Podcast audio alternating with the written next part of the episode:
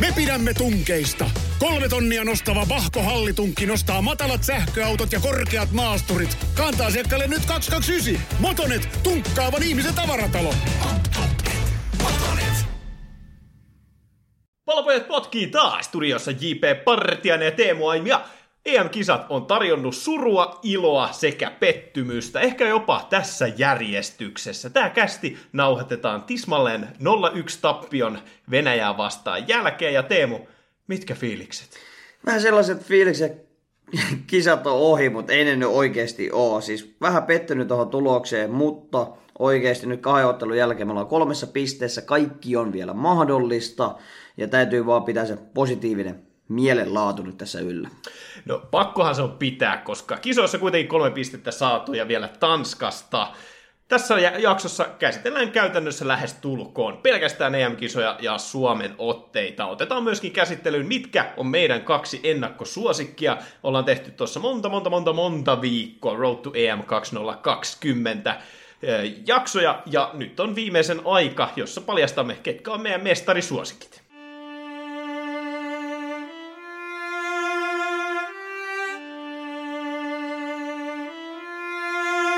On kaksi asiaa, joita tosimies ei vaihda. Pallopojat. Suomen osalta kisat alkoivat viime lauantaina 0-1 voitosta kotimaassa Tanskaa vastaan. Tästä ottelusta ehkä päällimmäisenä kaikille mieleen totta kai jäi Eriksenin luuhistuminen kentälle. Ja oikeastaan jos tätä ottelua pitäisi pitäis kuvata tai tätä tapahtumasarjaa, niin mitä tapahtui oli hirveetä, mutta mitä siitä seurasi oli aika kaunista. No joo, hyvin tiivistetysti juurikin näin, mutta sanotaan itselle se oli kyllä aika shokki, kuten varmasti monelle muullekin. Siinä ehti monelle tulemaan varmasti aika ikäviäkin ajatuksia päähän, kun nähtiin, että siellä elvytystoimet ovat käynnissä tämän Eriksenin kohdalla. Ja mielestäni nyt on siitä jälkeen aika helposti, tai tuotu nyt sosiaalisessa mediassa ilmi sitä, että oliko se oikea vai väärä päätös jatkaa sitä ottelua. Mä itse tein sen päätöksen siinä heti, kun ottelua jatkettiin, että mua ei oikeastaan enää edes kiinnosta. Että mua vaan helpotti se, että Eriksen nyt ei ainakaan tuossa tilanteessa kuollut. Ja nyt jälkikäteen, kun on selvinnyt se, että on annettu tasan se kaksi vaihtoehtoa, että joko jatkatte nyt tai seuraavana päivänä kello 12, että kumman valitsette, niin kyllä tämä meni aika päin helvettiin. No hyvin tiivistit kyllä tuonkin. Saman tien sinä iltana, kun oli peli keskeytetty, UEFA ilmoitti, että tanskalaiset ovat itse valinneet, että ottelua jatketaan vielä tänään. Ja kyllä se oma ajatus kans siinä välittömästi oli, että paskan vitut. Ja niinhän siinä kävi, että siinä annettiin kaksi toinen toistaan huonompaa vaihtoehtoa ja Tanska sitten valitsi heidän mielestään sen vähemmän huonomman. Ja myöhemmin sitten Tanskan, oliko päävalmentaja, ja taisi myöskin sieltä muutama pelaaja tulla ulos, että, että ei tämä ollut heidän mielestä ihan hienosti suoritettu loppuun. Totta kai UEFan päässä siellä painaa kaikki sopimukset, rahat, YMS, aikataulut, mutta en muista kuka sen sanoi, että koronan takia matsia voidaan siirtää kaksi vuorokautta, mutta sydänkohtauksen takia ei. Niin, että siis vaikka nyt me voitettiin, se on totta kai upea juttu. Kolme pistettä Suomella EM-kisa avausottelussa. Ensimmäistä kertaa arvokisoissa, ensimmäisessä ottelussa heti voitto. Yksi laukaus kohti maalia, yksi laukaus koko ottelussa, sillä saadaan se yksi maali ja tätä kautta sataprosenttinen tyhjä tai niinku päästettyjen maalien tilasto ja sataprosenttinen tehtyjen maalien sarake. Tässä mielessä näyttää erittäin hyvältä, mä en henkilökohtaisesti pystynyt juhlimaan tätä voittoa. Et mä olin tosi hieno, että tuli se rankkari Tanskalle, Radetski torjui sen, mä, no jes, hyvä, hyvä näin, ja Suomi voitti, mutta en, en mä saanut siitä sitä kliimaksia, mutta nyt kun sitten asia on vähän ehtinyt vanhentua, Eriksenin vointi on parantunut, Suomi voitti ihan reilusti tämän ottelun, ja kun kohtasimme nyt Venäjän, ja jatkopaikka ihan täysin omissa käsissä, pelkästään tasapeli olisi jo riittänyt varmistamaan jatkopaikan, niin kyllä se kiima nyt on tässä noussut, koska joka päivä, joka ilta on niin mahtavia huippuotteluita. Suomi on oikeasti näissä kisoissa mukana ja menestyykin tällä hetkellä, niin onhan se upea. Ja sen oikeastaan sen tilanteen jälkeen, niin ehkä se suurin kauneus tuli esille. Monet lehdet ja vaikuttajat ovat hehkuttaneet sitä pelaajamuuria, minkä Tanskan pelaajat kapteenin johdolla tekivät, Suomen kannattajia, Suomen pelaajia, jotka juhlistivat Erikseniä, niin kyllähän siinä aika hienosti tuli esille se, mistä urheilussa on kyse, se toisen kunnioittaminen, että kyllä se, ainakin oli aika kaunista kateltavaa. Oli, oli. Siinä oli hienoa yhteisöllisyyttä, että Suomi, Suomen fanit huutaa Christian ja Tanskan fanit sitten erikseen, ja sinne heitettiin Suomen, Suomen lippujakin, että pystytään sitten blokkaamaan sitä näkyvyyttä siihen Eriksenin elvytystoimiin, että siitä kyllä todella pitkä miinus kansainväliselle ohjaajalle, että näytti koko tämän session, että todella alentavaa toimintaa siinä kohtaa, että kyllä se pitäisi olla mun mielestä selkeitä siinä kohtaa, että tällaista ei näytetä kansainvälisessä televisiossa. Siitä on jo puitu nyt Suomenkin mediassa, että miten tämä asia pitäisi ottaa puheeksi niin lasten kanssa. Varmasti on katsottu koko perheen voimin näitä otteluita. Siellä meidän yksi pelaaja kuolla kesken ottelun, että mullakin yksi työkaveri sitten oli vaan kertonut jälkeenpäin, että kiva siinä selitellä sitten lapsille, kun hän käy aina kerran viikossa potkimassa, kun lapseksi kysynyt isältä, että kuoleeko sääkin, koska sä pelat jalkapalloa.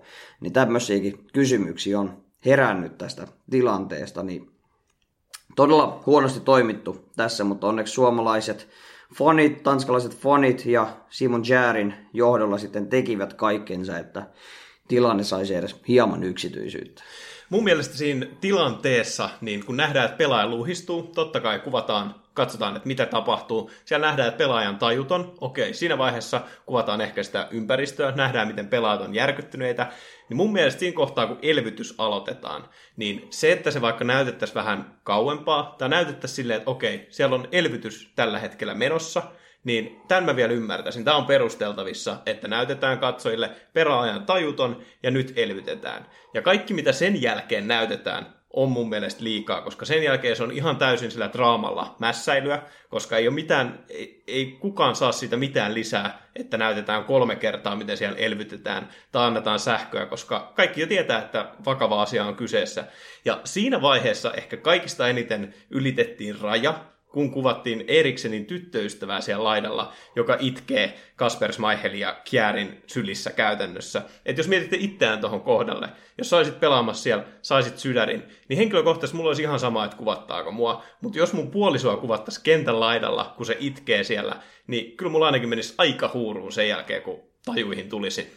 Niin, ja jos ja kun tulet tajuihin siinä kohtaa, mutta hyvä, että Eriksen voi tällä hetkellä ainakin hyvin ja mielestäni Suomelta tuolla hieno ele myös tässä Venäjäottelun alla, että oli nämä Get Well Eriksen paidat päällä, että tuki, tuki säilyy myös kisojen aikana nyt myös tämän tapahtuneen jälkeen. Mutta tämä on tosi vaikea paketoida yhteen nättiin nippuun tätä ottelua, että historiallinen ottelu hyvin monessa mielessä – ja tämä mahdollistaa nyt Suomelle oikeasti ne jatkopelit. Ja kun puhutaan jatkopeleistä, se tarkoittaa, että Suomi olisi EM-kisoissa 16 parhaan joukossa, joka olisi jo itsessään todella iso pommi. Ja siinä vielä sen verran siitä tilanteesta, että kun Pohjanpaloa haastateltiin, niin mun mielestä siinä on, äh, jos sen Pohjanpalon haastelu vaikka katsoo uudestaan, niin siinä on hieno esimerkki kaikille, että miten älykäs pelaaja, joka on mediakoulutettu, puhuu suoraan sydämestä. Mun mielestä oli ehkä yksi parhaista haasteluista, mitä ikuisuuksiin on niin kuin suomalaisessa pudiksessa nähty. Musta tuntuu, että ne sanat, mitä Pohjanpalo käytti siinä, aloitti sillä, että ajatukset on totta kai siellä, ja sivuutti kaiken sen urheilullisen, ja oikeastaan puhuu täysin tunteella sanomatta oikeastaan mitään väärää. Mut, joo. Ja siinäkin hetkessä, kun hän teki tämän ottelun voittomaalin, niin silti ei edes tuulettanut sitä, näytti vaan silleen toppuutellen oikeastaan tanskalaisfanelle, että sori, mä nyt tein maalin, että sori, sori oikeasti, kunnioitus, kunnioitus teille. Että miettii, että Suomella on yli sata vuotta kestänyt odotus, että me päästään arvokisoihin. Nyt kun me vihdoin ollaan siellä, tehdään Tanskaa, joka on rank, maailmanrankingissa kymmenentenä, tehdään maali ja me ei edes juhlita sitä, niin onhan se todella ristiriitasta, mutta totta kai kotikatsomoissa ollaan varmasti juhlittu ja se ei ole väärin juhlia, että Suomi menestyy. Henkilökohtaisella tasolla se vaan ei tuntunut niin hyvältä kuin sen olisi pitänyt ehkä tuntua. Ja se oli viimeinen sana, mitä sanotaan Eriksenistä. Nyt voidaan ottaa ihan samanlainen ö, meno kohti eteenpäin urheilullisesti ja myöskin tunnetasolla. Puhuit siitä, että Suomella on mahdollisuus ottaa se top 16 paikka näissä kisoissa Suomella, mikä on ihan tajutonta. Ja tänään oli siihen ma- mahdollisuus noin tunti sitten. Siihen oli mahdollisuus, kun vastaan tuli Venäjä, mutta vituiksihan se meni. Se meni sitten loppujen lopulta kyllä vituiksi. Että oikeasti lähtökohdat oli si- siihen nähden hyvinkin tasaiset. että Venäjä oli ottanut 3-0 kuokkaan Pelkialta, Suomella 1-0 voitto, kaikki avaimet Suomella. Ja ottelu alkuhetket näytti, että Suomi on yllätysvalmis. Siinä hyvin niukka paitsio maali taas Pohjanpalon toimesta. Upea suoritus sitä ennen Raitalalta oikealla laidalla. Mutta jotenkin tuntuu, että alkoi niinku suomalaisten peli jotenkin vähän niin kuin alkoi jännittää. Alkoi jännittää liikaa, että ei ollut pelirohkeutta oikeastaan kenellekään siinä ottelussa. Tehtiin vähän semmoisia vastuusiirtosyöttöjä. Kun Venäjä iski vähänkään painetta päälle, sitten roiskasti aina pallo vaan pois. Siinä oli niitä hetki, hetkiä, että oikeasti saatiin pallohallintajaksojakin, kyllä. Mutta varsinkin se Venäjän johtomaalin jälkeen, niin siis Venäjä passivoitu, antoi pallohallinnan Suomelle, mutta ei Suomi saanut enää mitään aikaiseksi. Et mä vähän olin kyllä pettynyt Suomen esitykseen, vähän munaton esitys jopa. Se alku 15-20 minuuttia, se lupasi tosi hyvää, tosi paljon. Siinä oli paljon potentiaalia, oli tahtotilaa, mutta sitten ehkä tuli takaraivoon, että hei hetki, meillä riittää se tasapelikin. Eihän me ei tarvi nyt tässä panikoida tai hyökätä, että tasapelikin riittää ja annetaan Venäjälle kaikki mahdollisuudet, puolustetaan vaan tiiviisti. Mutta sitten kun päästetään tuommoisia pelimiehiä boksin sisällä tekemään ihan mitä vaan, niin laukauksia tuli aivan liikaa taas omaa maalia kohti. Ja ikävä kyllä Lukas Radetski ei ihan kaikkia pysty torjumaan ja Venäjä loppujen lopuksi otti kyllä sen ansaitun voiton mielestäni, koska Suomi oli vähän aneeminen tänään. Ihmetytti pelin jälkeen, kun haasteltiin Paulus Arajuurta ja hän mä oon aina luullut, että ihan sama mitä Arajuuri hymyilleen sanoi, niin mä uskon sen. Mutta jotenkin kun hän sanoi sen, että hän on ylpeä pelaajista hän toivovat kaikki se tuonne kentälle, niin kyllä mä väitän, että ehkä täällä meidän katsomossa, aika monessa muussakin katsomossa, ehkä tuli aavistuksen sellainen fiilis, että antoko tosiaan. Et ehkä siinä alkoi jalka painamaan, siinä on matkusteltu paljon, mutta siltikin, kyllähän se näytti vähän, mutta hei, jokaisen matsin käytännössä, mihin Suomi täällä lähtee, niin lähtee alta vastaajana. Ja 1-0 tappio, ei pahakaan, ei välttämättä pahakaan, koska jos ruvetaan katsoa maalieroja sitten lopussa, ja jos tästä tajotaan se lohkon kolmossia, niin asiat voi mennä vielä ihan miten tahansa. Kyllä, totta kai pakko nähdä niitä positiivisia asioita, että meillä on vielä mahdollisuudet jatkopeleihin, mutta me ei oltaisi voitu nyt tässä ja nyt ratkaista se, mutta jotenkin ei ollut munaa niin kuin ratkaista sitä, että jolle oli todella hyvällä pelipäällä ottelussa, mutta sitten jotenkin jäi ne loppuratkaisut sitten vaan aina piippuu siellä boksin sisällä, tai sitten tuli se vastuunsiirto aina viime hetkellä vielä, ja koitettiin ehkä vähän väkisinkin hakea pukkia tietyissä tilanteissa. Kyllä siellä niin kuin Ludilla ja Jollellakin on hyvä laukaus, niin pitäisi vaan enemmän, enemmän saada niitä laukauksia aikaa, että taas tässä ottelussa Venäjää vastaan, vaikka päästiin palloonkin enemmän, niin Suomella kokonaisuudessaan kolme laukausta ja nolla maalia kohti. Tanskaa vastaan oli yksi laukaus, yksi maalia kohti. Et me ollaan 180 minuuttia pelattu futista ja meillä on yksi laukaus maalia kohti. Niin ei sillä pelillä voida menestyä. No Kauko kuitenkin yritti. No Kauko yritti ja siinä kyllä haettiin semmoista sankariviittaa, että oksat pois. Et hänelläkin olisi ollut pari paikkaa siinä pistää sitä palloa sinne pystyyn tai laidalle vapaaseen tilaan, mutta sokeana näki sitten vaan sieltä 40 metrin päästä sen maalin ja koitti kunnianhimoisesti sitä ratkaisua ja mä jäi häiritteen noista loppu tota, kommenteissa pelaajilta, että suomalaiset, me päästiin kyllä enemmän palloa ja me saatiin enemmän syöttöjä aikaiseksi ja sille oli kyllä niin pallollisesti paljon parempaa suorittamista. Paskan vitut, kun katsotaan eka puoliaika, niin Venäjällä oli 65 prosenttisesti pallohallinta, Suomella oli syöttöjä alle 100 koko ensimmäisen puoliajan aikana, Venäjä otti eka puoliajan loppuun se 1-0 johtomaali, antoi tietoisesti pallohallinnan Suomelle toiseen puoliaikaan, koska vetäytyivät ja lähtivät puolustamaan sitä 1-0 johtoa. tätäkin kautta Suomi sai vain 53 prosenttia siitä pallohallinnasta itselleen ja taas tuloksena yksi laukaus kohti maalia. Ja kun puhuttiin sitä, että jatkoon vielä on mahdollisuudet, niin huomenna Belgia-Tanska, niin ei voi muuta kuin rukoilla sitä, että Belgian olisi käytännössä pakko voittaa toi, ja sitten viimeisessä ottelussa, niin Belgia toivotaan myös, että voittaa Venäjän, käy, tai mitä matsi, niin kuitenkin, että siellä olisi edes pienemmät mahdoll- tai pienet mahdollisuudet päästä jatkoon, koska jos Suomi on lohko kolmonen ja ei saa persenraiskausta Belgialta, niin silloin käytännössä on varma jatkopaikka. No käytännössä pitäisi olla ainakin. Tämä nyt tekee just vaikeaksi, koska me hävittiin Venäjälle ja vertailussa me hävitään nyt aina tasapisteen nyt Venäjälle, niin me realistisesti enää taistellaan vaan lohkon kolmos sijasta, mikä vaatii sen, että Tanska ei voita otteluakaan. Heillä on tosiaan Venäjä ja Belgia ottelut vielä edessä. Et ikävä kyllä joutuu tälle toivomaan joukkue, joka on menettänyt melkein koko joukkueen parhaimman pelaajan sydäninfarktiin, niin täytyy toivoa heille myöskin paskoja pelejä tulevaisuudessakin näissä kisoissa, jotta Suomi voisi menestyä. Mutta näin se vaan ikävä kyllä menee, että toisen, onni on toisen tuuria. Täytyy toivoa tosissaan, että Suomi vielä jatkopeleihin tästä pääsee, mutta jos haluaa paketoida näitä kahta ottelua, niin ehkä lähtökohtiin nähden ollaan kuitenkin paremmassa tilanteessa, mitä vo- oltaisiin voitu toivoa. Kahden ottelun jälkeen yksi tehty, yksi päästetty, plakkarissa kolme pistettä ja kaikki mahdollisuudet jatkopeleihin. Siinä oli kaikki, mitä meillä on sanottavaa huuhkajista, ja seuraavaksi mennään meidän omiin ennakkosuosikkeihimme.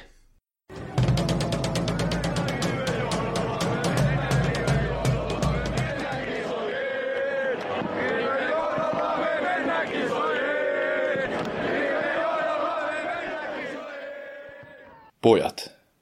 Pallopojat. Meidän mestariehdokkaat tehty jo monia monia viikkoja sitten, niin hopea sijalle ei ehkä yhtään yllättäen, niin Belgia. Ollaan monta, monta, monta turnausta ovat olleet se musta hevonen, mutta vihdoin voidaan sanoa, että nyt viime, ensimmäistä kertaa ihan täysin timanttinen yksi mestariehdokkaista.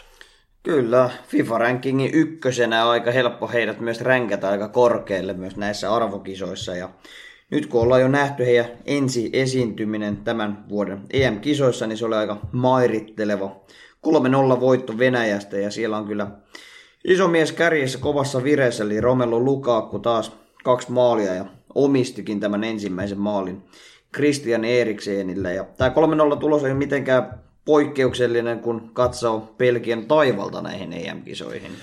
No, voitosta voittoon. UEFA Nations Leagueassa otti kuudesta pelistä viisi voittoa ja oliko sitten vielä niin, että toisessa karsinnoissa voittivat kaikki pelit. Kyllä vaan.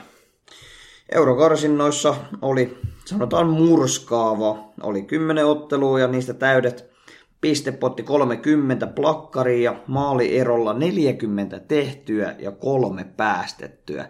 Niin aivan järkyttävää luettavaa. Ja siellä totta kai ykköstähtenä Romelu Lukaku 7 plus 3 ja Eden Hazard on ollut kuitenkin maajoukkueen paidassa yllättävän tehokas, että siellä painon 5 plus 7 ja siinä takana sitten totta kai Kevin De Bruyne 4 plus 7 tilastomerkinnöillä myöskin.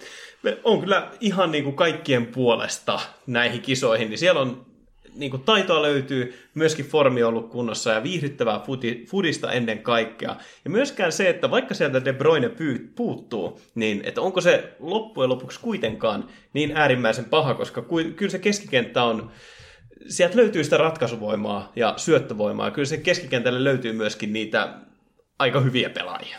Joo, korvaavia pelaajia löytyy hyvin, mutta kyllä se Kevin De Bruyne on niinku oikeasti omalla levelillään, että kyllä se parantaisi vieläkin Belgian mahdollisuuksia näissä kisoissa, jos hän nyt kuntoutuu tästä Champions Leaguean finaalin vammastaan. Toivotaan näin, että nähdään taas tämän kauden parhaaksi pelaajaksi valittu näissä kisoissa myöskin sitten tosi toimissa, mutta onhan toi nyt todella pelottava toi koko kokoonpano ja rosteri ja kyllä niin kuin paha pelkää, kuinka paha persekylvetys Suomelle tulee, kun he kohtaavat Pelkian. Suomi lähtökohtaisesti lähtee oikeasti vaan puolustamaan ja ottamaan mahdollisimman pientä tappiota, kun kohtaavat Belgia, mutta se ei ole niin helppoa, koska joka pelissä Belgia tekee käytännössä vähintään se kolme tai neljä maalia, ja heillä on yksi tämän hetken parhaimpia maalivahteja vielä maalissa, Thibaut Gurtua, niin vaikeaa tulee olemaan kyllä kaikilla vastustajilla Suomen lisäksi. No ehkä se isoin seurattava ei ole se Suomen ja Belgian kohtaaminen, vaan kyllä se on enemmänkin sitten juurikin Tanskan ja Venäjän kohtaaminen. Että täytyy vaan toivoa, no Venäjähän kylvettivät 3-0, mikä oli hieno asia, ja toivotaan, että Tanskaa vastaan samakin toteutuu. Ja Tanskaa vastaahan he pelasivat muun muassa Nations Leagueassa, voittivat ensimmäisen pelin 4-2 ja toisen 0-2. Eli luultavasti paljon maaleja siinäkin matsissa toivottavasti tulossa nimenomaan Tanskan verkkoon. Et kyllä se on ihan rehellisesti tuossa sanottava, että jos Tanska voitettiin sellaisella viiden, neljän prosentin mahdollisuudella, mahdollisuudella onnenkantamoisella, niin en kyllä, ei tuohon niin pelkiaotteluun voi edes laittaa, ei voi edes toivoa mitään voittoa. Ei oikeastaan, se on, ei, se on niin inhorealismia ja ajatella, että me voitaisiin saada siitä tasapeliä. Olisihan se nyt upeeta, totta kai, mutta toi tulivoima Belgiassa on aivan äärettömän kova ja se ei ole turhaan koko maailman rankingin ykkösenä tällä hetkellä. Ja se on todella tasapainoisen joukko ja siellä Meunier, vähän jo unohdettu pelaaja ehkä, mutta taas kisojen avausottelussa 1 plus 1 ja käytännössä dominoiva pelaaja siellä oikealla laidalla wingback-roolissa. Ja tuosta joukkueesta ei käytännössä löydy heikkouksia. Se on niin tasapainoinen joukkue, koko puolustuslinja, keskikenttä, hyökkäys. Se on käsittämätöntä luettavaa, kuinka hyvän joukkueen Belgia pystyy laittaa näihin kisoihin. Ehkä se ainut heikkous on se, että De Bruyne ja ilmeisesti, jos muistan oikein, niin Axel Witsel myöskin molemmat puuttuvat siitä keskikentältä. Jos nyt ihan oikein muistan, niin ehkä se on se ainut heikkous, mutta sitten kun sinne on heittää just keskikentälle no Tielemans, joka on pelannut hienosti siinä keskellä, ja sitten Hazardin veljekset, ja miksei myöskin Karasko, joka on pelannut erinomaisesti, niin se on Belgia. Se on Belgia ja sen puolustuspäähänkin on lyödä todella paljon niin kuin, laadukkaita pelaajia. Monet odotti, että siellä olisi Denier avauksessa, ei edes mahdu avaukseen Belgiassa. Siellä muut pelaajat, jotka ottavat hänen paikkansa siellä ainakin avausottelussa, tapahtui näin. Ja hyökkäys, no kaikki tietää, siellä on Romelu Lukaku, mutta siellä on sitten ne äh, Mertensit, Hazardin veljekset, ja Karrasko sanoi siihen keskikentälle, sanoisin enemmän kuitenkin hyökkäyspään pelaaja ja taitotaso aivan käsittämättömällä tasolla. Ja toi on vaan erittäin, erittäin kova joukkue, mutta se miksi se ei ole ykkösenä meidän rankingissa on se, että siellä ei ole vielä totuttu voittamaan oikeastaan mitään isoa ja ikävä kyllä meidän näkemyksen mukaan se jää tälläkin kaudella piippuun.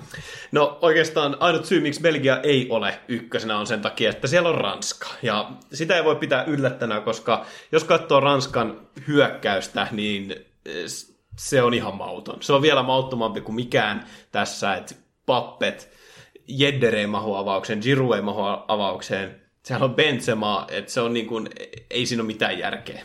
Niin, ja näiden lisäksi vielä Usman Dempele siellä villinä korttina vaihtopenkille, että avaushan tuohon Saksa-otteluun oli Griezmann, Benzema ja nyt hirveä blokki. No totta kai Pappe.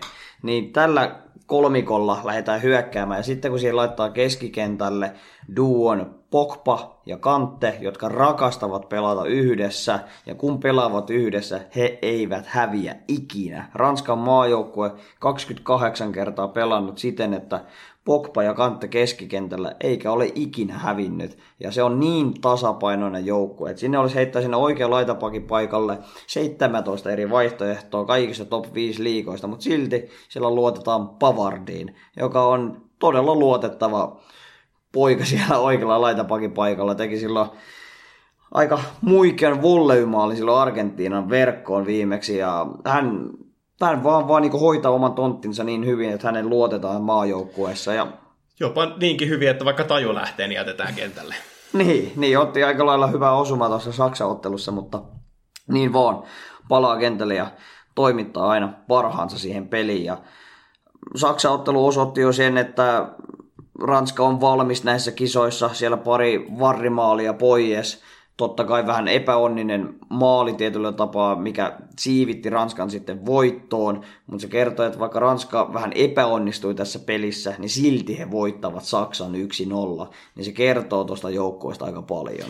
Ja mun mielestä toi oikeastaan, mitä puhuit Pogbasta, niin kun katsoi sitä peliä, niin se miten maaginen Pogba oli, niin kun näkee tollaisia otteita ja vertaa siihen, että miten Pogba on pelannut viime vuodet Manussa, niin vaikka ne otteet on maagisia, niin se laskee mun kunnioitusta sitä kaveria kohtaan, koska se, että sä vedät maajoukkueessa tollaisia otteita ja seurajoukkueessa esiinnyt kuin mikäkin flegmaattinen, ylimielinen diiva, niin ei se vaan voi olla oikein. Ja kyllä se laskee sitä arvostusta. Mä en tiedä, mikä siinä sytyttää sitten aina tuohon Ranskan lippukantamisessa. Että siellä Les Bleusissa, Les Bleu, miten pitää mainitakaan, niin äh, sille lipulle kyllä Bogba aina syttyy. Ja kun hän saa kaveriksen siihen kantten, niin se roolitus on vaan täydellinen. Kantte hoitaa sen puolustavan rooli siinä ja Pogba saa enemmän vapauksia, joka sitten ulosmittaa kaiken parhaan, mitä hänestä voi saada. Ja No. Okei, okay, ei ollut ihan täydellinen heidän rekordi noissa karsinnoissa. Siellä yksi tappio, mutta voitti kuitenkin oman lohko H. Siellä Turkki vahvana kakkosena perässä. Vähän ehkä oli maalinteko ongelmia jopa Ranskalla, koska 10 ottelun vain 25 tehtyä maalia, mutta heille riittää, että he voittaa näitä otteluita 1-0, 2-0. Ei sillä ole mitään väliä, koska tuntuu, että Ranska ottaa ne tärkeät voitot aina, kun niitä tarvitaan. Pogbasta kyllä pakko sanoa vielä sen verran, että ei se voi olla kiinni yhdestä kantesta. Ei se vaan voi olla kiinni siitä, että sulla on kantte tai miehitys ympärillä kunnossa, koska jos sä katsot kahta viimeistä kautta, niin monta esitystä siellä on sellaista, jotka edes pääsis lähelle sitä tasoa, miten Pogba esiintyi Saksaa vastaan. No, ei niitä ole esityksiä seurajoukkueessa. Ne on kaikki maajoukkueissa ne kaikista parhaimmat ottelut. Mutta Manussa hänen alapuolella on joku McTominay, Fred, tai Matic, niin onhan se ero ihan eri, kun no, siinä alla on se kantti. Ei nekään niin paskoja. Mun mielestä se niin kertoo vaan sitä halveksun asennepelaaja. Mutta no, ei siitä sen enempää. Ranska kuitenkin Nations Leagueassa asiat toimivat ihan hienosti. Samassa lohkossa Portugalin ja Kroatian kanssa ja nolla tappiota. Ainut tasuri tuli yksi tasuri ja sekin tuli eh, Portugalia vastaan. Eiköhän tämäkin siivitä heidät aikamoiseksi ennakkosuosikiksi. Ja no, Saksapelistä, niin miten voi, mä tiedän, että Mats Hummels on hidas kaveri, se on tuotu eläkkeeltä takaisin maajoukkueeseen, mutta jos sulla on 60 metrin sprinttikisa ja sä saat noin 25 metrin etumatkan, niin miten sä voit hävitä se vielä 10 metrillä? No siinä vastassa Kylian Pappe, niin se on vaan täysin mahdollista, mutta aivan käsittämätön liukkari Hummelsille takapäin jalkojen välistä, sä saat tökättyä sitä palloa pois. Okei, joku olisi voinut viheltää sitä rankkarinkin, mutta Hummels nyt selvisi siitä tilanteesta, mutta kyllä se vaan auttamattomasti jo liian hidas vaan. Vaikka hän pelaa topparina, on se kantava voima siellä kokemuksen kautta, mutta kun sinne tulee tuommoinen nopea hyökkäjä vastaan, että voi olla Saksa aika helisemässä Portugaliakin vastaan. No, nyt on käsitelty oikeastaan meidän top, niin vielä on näitä puheenaiheita, hauskoja sattumuksia, mitä on kentällä tapahtunut ja, tai kentän ulkopuolellakin. Yksi hauskoista oli pressihaastattelu, missä Cristiano Ronaldo nosti kokikset pois ja sanoi kokikselle ei kiitos, hän halusi vettä tilalle ja siitähän ei Coca-Cola Company nuo osakkearvot tykänneet. No ei ihan hirveästi, että prosentuaalista pudotusta taisi olla se 0,5-1 prosentti, mutta kun siellä on aika isot noi marginaalit Coca-Cola-kokoisessa yhtiössä, niin se päivän aikana osakkeiden arvo tai yhtiön arvo putosi se reilu neljä miljardia, kun ne Ronaldo sattui siirtämään nämä kaksi Coca-Cola pulloa sivuun, niin kyllä tämmöisillä pienilläkin asioilla on aika paljon merkitystä. Ja varsinkin kun tiedetään, että Ronaldohan edustaa tällaista terveellisiä elämäntapoja, on puhunut siitä ruokavaliosta ja kaikista, niin ei ihan hirveästi varmasti siellä johtoryhmä tykkää. Sieltä oli ää, tota, kyseisen yhtiön viestintäpäällikkö laittanut sitten jotain statementtia ulos, että kaikilla on omat mieltymyksensä. Mm, no, Ronaldo päätti sitten tehdä näin ja päätti myös sitten tehdä EM-historiaa nyt tekemällä sitten Unkaria vastaan maalin ja jopa toisenkin ja näin ottaa itselleen sitten koko EM-historian eniten maaleja tehneenä pelaajana. Ja se saldo on nyt mairittelevat 11 maalia ja Hän on myös ainoa pelaaja, joka on tehnyt viidessä EM-kisoissa maalin, ja hän on myös eniten otteluita pelannut pelaaja EM-kisoissa. ennätykset paukkuu. Viimeksi EM-kisoissa, kun Cristiano Ronaldo ei tehnyt maalia, niin muun muassa Lothar Matthäus pelasi vielä silloin Saksan maajoukkueessa, eli siitä on aikaa. Mutta tästä Ronaldon maalista päästään siihen, että miten on VAR loistanut näin hienosti poissaolollaan. Ja se on tavallaan hyvä juttu, mutta sitten taas tavallaan kun katsoo niitä tilanteita, juurikin esimerkiksi Cristiano Ronaldon se maali, niin aika lähellä paitsiorajaa oltiin, ja se Mats Hummelsin liukkari, mitä katsottiin takapäin jalkojen välistä, osui ensin jalkoihin, mutta siitäkään ei pilkkua annettu. Joo, ja se mielenkiintoisin siinä Ronaldo kolmannessa maalissa, kaikki muut maalit, mitkä on hylätty varrilla, niin on näytetty myös TV-kuvassa, se tuomio. Tätä ei näytetty TV-kuvassa lainkaan, että se olisi ollut paitsio tai ettäkö ei olisi ollut. En tiedä, oliko sitten niin selvästi ei paitsion puolella, sitten mukamas, mutta kyllä olisin itse halunnut tässä tilanteessa kuitenkin nähdä sen VAR, VAR-kuvan myöskin ihan tasapuolisuuden nimissä, mutta VARhan on käytännössä loistanut poissaolollaan, että ensimmäisissä otteluissa on nähty käsivirheitä boksin sisällä aivan järkyttävä määrä, että pallo on tullut käteen. Normaalisti valioliigassa olisi tullut jo tällaisesta tilanteesta ainakin kolme rankkaria. Bruno nyt ei niistä neljä. Nyt ei ole vielä kertaakaan tullut niin kuin maalia VAR-tuomion kautta, että olisi tullut rankkari tai muuta. Että totta kai paitsi maaleja ollaan otettu muutamia nyt pois, mutta ollaanko vähän varovaisia sit sen suhteen, koska se on nyt ensimmäistä kertaa käytössä. Mutta onko se huono juttu? Periaatteessa, että niin kuin sanoit sen, että se Ronaldon tilanne niin niukasti saattoi olla paitsi, mutta se saattoi olla niin pienestä kiinni, että ei haluttu sitä samanlaista medianäkyvyyttä, mitä esimerkiksi valioliigassa tuli viikoittain, että siellä oltiin varpaan mitan verran. Että käytännössä se rankkari, mitä otettiin pois, mitkä näytettiin telkkareissa, oli suhteellisen selviä. Esimerkiksi Pohjanpalon, niin ihan sama kuinka suomilaiseissa katot sitä, niin kyllähän ainakin puolet hänen päästä oli paitsiossa. Niin onko se sitten huono vai hyvä linja? Ja mä en tiedä, missä se tasapaino menee, koska jos pikkujutut alettaisiin nyhväämään, niin kaikki olisi silleen, että mikä takia nussitaan pilkkua, mutta nyt kun tällaista jätetään pois, kun ollaan jo totuttu siihen, niin herää vaan kysymysmerkkejä, että missä var. Niin, ja toi on se, mihin nyt pystyy helpommin samaistumaan, koska valioliikassa on maaleja otettu pois ihan käsittämättömiä määriä niin kuin vartuomioiden perusteella. Suomi kun teki maalin Venäjää vastaan, sitä juhlittiin se neljä minuuttia tässä jo, ja sitten hetkinen hetkinen, katsotaanpas videokuvia, otetaan se maali pois, niin kyllä se latistaa fiilistä aivan helvetisti eri tavalla kuin se, että siellä olisi linjatuomari nostanut lipun, vihelletty ja peli jatkuu. Kun sitä ehtii jo juhlimaan, niin kyllä silloin vaikutusta, pakko olla, ihan eri tavalla kuin se, että vaan liputetaan ja peli jatkuu. Se on ihan hyvin pointti ja se on kaikkien omasta mielipiteestä. Ja oliko meillä vielä jotain? Oli, Rüdiger oli nälkä. Rüdiger oli nälkä, päätti tehdä suorasit ja ottaa pikku näykkäsyn sitten Pogban niskasta siinä tilanteessa, että en tiedä, että oliko Pogba sitten syötävän hyvä, hehe, tässä tilanteessa, mutta en tiedä, miksei niin kuin tästä tullut mitään tuomiota Rüdigerille, koska tilannehan oli täysin selvä. No, ehkä Luis Suores on saanut kaiken huomioon tätä, tämän myötä. Onko vielä mielipiteitä?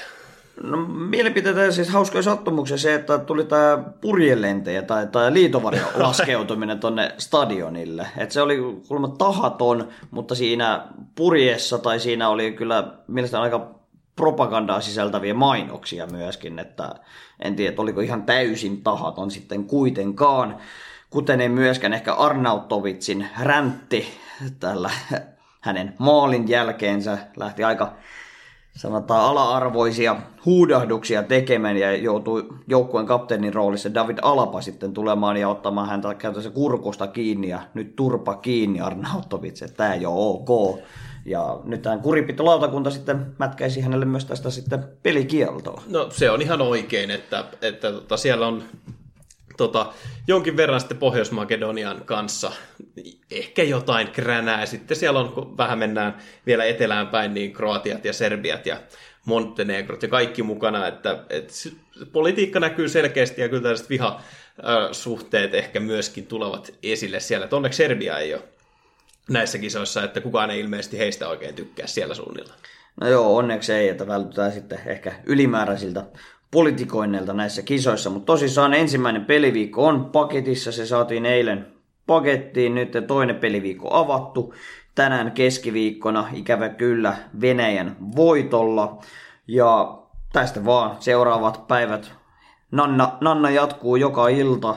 Ja totta kai suomalaisittain huomenna todella tärkeä päivä, kun Belgia ja Tanska pelaavat vastakkain. Ja sitten maanantaina sitten toivotaan, että ei ole ainakaan Suomen viimeinen peli näissä eurokisoissa, kun he kohtavat sitten suuren ja mahtavan Belgian. Otetaan vähän vielä Fifasta settiä.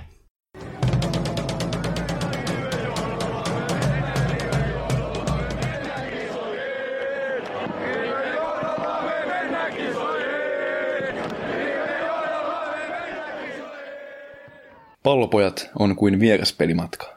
Semi raskas, semi paska. Ja kuten varmasti aika monella, niin FIFA-kiima, me etenee kohti, no, sitä lopahdusta näihin aikoihin, kun totsit alkavat tulemaan, niin, tai, niin, tai kun on tullut, niin yleensä se kiima loppuu siinä. Toki joillain sitten, kun tulee nämä kaikki uudet spesiaalit, Summer Heatit ja tällaiset, niin ehkä jotain mielenkiintoa tulee, mutta pakkohan siitä on ihan solidaarisuuden vuoksi ottaa jotain esille, koska kuitenkin pallopojathan on Suomen ainut FIFA-aiheinen podcast. Ollaan ehkä vähän ajauduttu raiteilta. No, ehkä hiukan joo, mutta tuohon Totsit on nyt ohi. Viisi viikkoa sitä kesti. Siinä oli pari hyvää viikkoa, kolme paskaa viikkoa. Että kaikki toivoivat, että se Ligue 1, mikä oli viimeisenä, että se olisi sitten todella överi, mutta se oli aika paska, ei, ei vaan niin kuin lähtenyt se toteutus yhtään toimimaan. Ei tullut semmoisia SPCitä, kun yhteisö halusi, ei tullut semmoisia kortteja ja jotenkin EA vaan petti petti Fifan pelaajat siinä kohtaa, mutta sitten jokainen vähän miettii, että loppuuko tämä FIFA nyt tähän, koska Pessillä on oikeudet Eurofutikseen, siihen ei voida oikein tehdä mitään eurokortteja. Vai voidaanko? Vai voidaanko? Koska nyt tehtiin, tehtiin sitten näitä myrkynvihreitä kortteja, jotka jotenkin peilautuvat näihin eurokisoihin ja käynnissä oleviin Copa America-otteluihin. Ja onhan nämä todella mahtavasti boostattuja kortteja, niin kuin lähtökohtaisesti heidän perus, perusreitingin. Siellä on käynnissä jokaisesta maasta valittu yksi pelaaja. Jostain syystä siellä on kaksi PSGn pelaajaa. En tiedä miksi, miksi tällainen valinta. Mutta tosissaan nämä on tämmöisiä live-kortteja myöskin. Eli kolmella voitolla saa plus kaksi ratingia ylöspäin ja siitä eteenpäin jokaisella voitolla sitten nousee ratingia ja myöskin skill moveit ja weak footit sitten nousee sitä myötä. Eli käytännössä joukkueet, jotka etenevät välierin ja finaaliin saakka lopulta voittavat koko roskan, niin heidän kortti tulee olemaan aivan loputtoman hävytön ja ei niinku peilaa mitenkään niinku tosielämään enää. Mutta onko kiimaa? Ei. Ei, ei käytännössä. Onhan noin superkortteja upeita, mutta siis mulla mul loppui niin viimeinen kiima siihen totsi, totsi-vaiheeseen. Et sieltä tuli näitä guaranteed tots-kortteja, niitä SPCtä tuli grindattua tosi paljon, mutta ei tullut edes sitä yhteisön odottamaa Ultimate Tots SPCtä lainkaan, että olisi saanut Guaranteed Ultimate Tots-kortin, sitä ei tullut. Ja nyt sitten ehkä EA koittaa jotenkin korvata tätä yhteisölle tekemässä aivan yltiöövereitä kortteja, kuten lähtökohtaisesti jo Griezmann 95, Havertz 95, Foden 94, Jorente 94, Gnabry 93, eli hyvistä maista, hyvistä joukkueista otettu tämmöisiä lähestulkoon jopa meta, metakortteja tai hyvin varusteltuja kortteja, ja ne boostattu jo niin korkealle, että jos he menestyvät edes hiukan näissä kisoissa, niin sanotaan 99 rating ei ole mahdoton. niin, no ja sitten sen lisäksi siellä on tullut myöskin ihan vaan maakohtaisia, ihan läpällä laitettu maakohtaisia kortteja, ja kaikista maista on valittu meidän rakas naapurimaamme Ruotsi. Mutta mä voisin sanoa, että kyllä mulla vähän FIFA-kiima ja FIFA-boneri nousisi, jos siellä olisi Arajuuresta samanlainen. Joo, siis kyllä mä ottaisin ihan mielellään niin kolme suomalaista samanlaisilla boosteilla, koska Victor Lindelöf sai eilin, iltana 94 kortin itsellä. Ja siihen kun lykkää sitten Shadowin kylkeen, niin hänestä tulee käytännössä koko pelin paras centerback. Ja sanotaan tuolla reitingillä hän saa CP-arvon 97, mutta ei, ei tuossa ole niin enää mitään järkeä. Hänellä ei ole niin minkäännäköistä superkorttia koko kautena. Hänen peruskorttinsa on 80. Nyt ihan puskista hänellä heitetään sitten 94 rated kortti, että jos se osuu suomalaisiin, niin sitten nostan hattua, epäilen vahvasti, mutta kyllä, kyllä, kyllä se kiima alkaa ole ohi tästä pelistä. Ikävä kyllä, itse kaikki fokus on nyt noissa eurofutiksissa.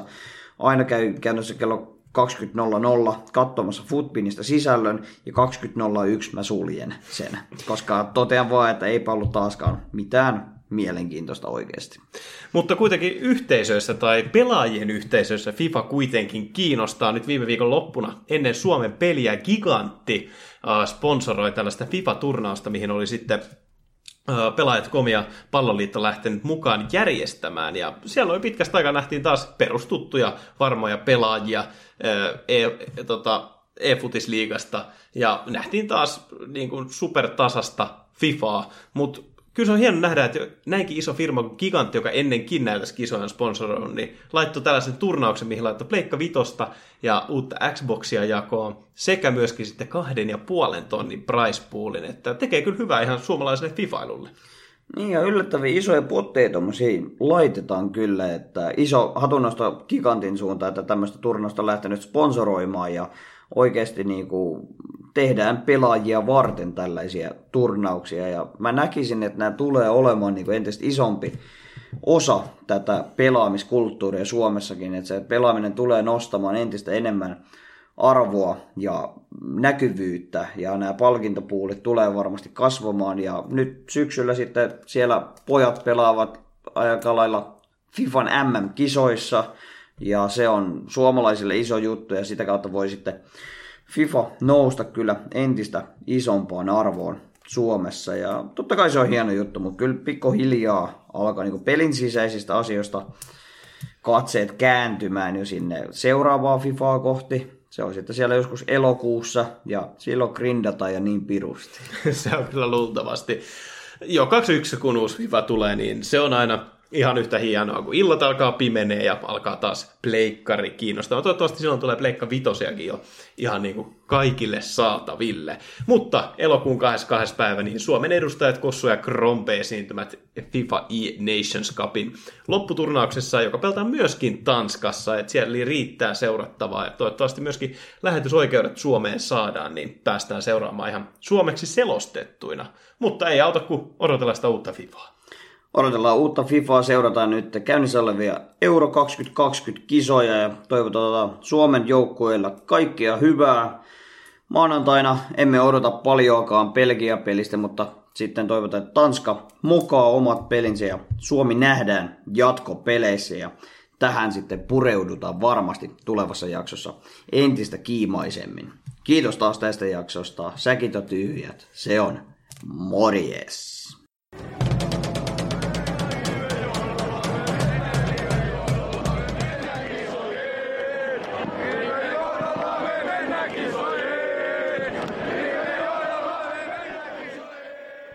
On yksi pieni juttu, joka keikkuu Ikean myyntitilastojen kärjessä vuodesta toiseen. Se on Ikeaa parhaimmillaan, sillä se antaa jokaiselle tilaisuuden nauttia hyvästä designista edullisesti. Pyörykkähän se! Tervetuloa viettämään pyörykkäperjantaita Ikeaan. Silloin saat kaikki pyörykkäannokset puoleen hintaan. Ikea, kotona käy kaikki. Pyö-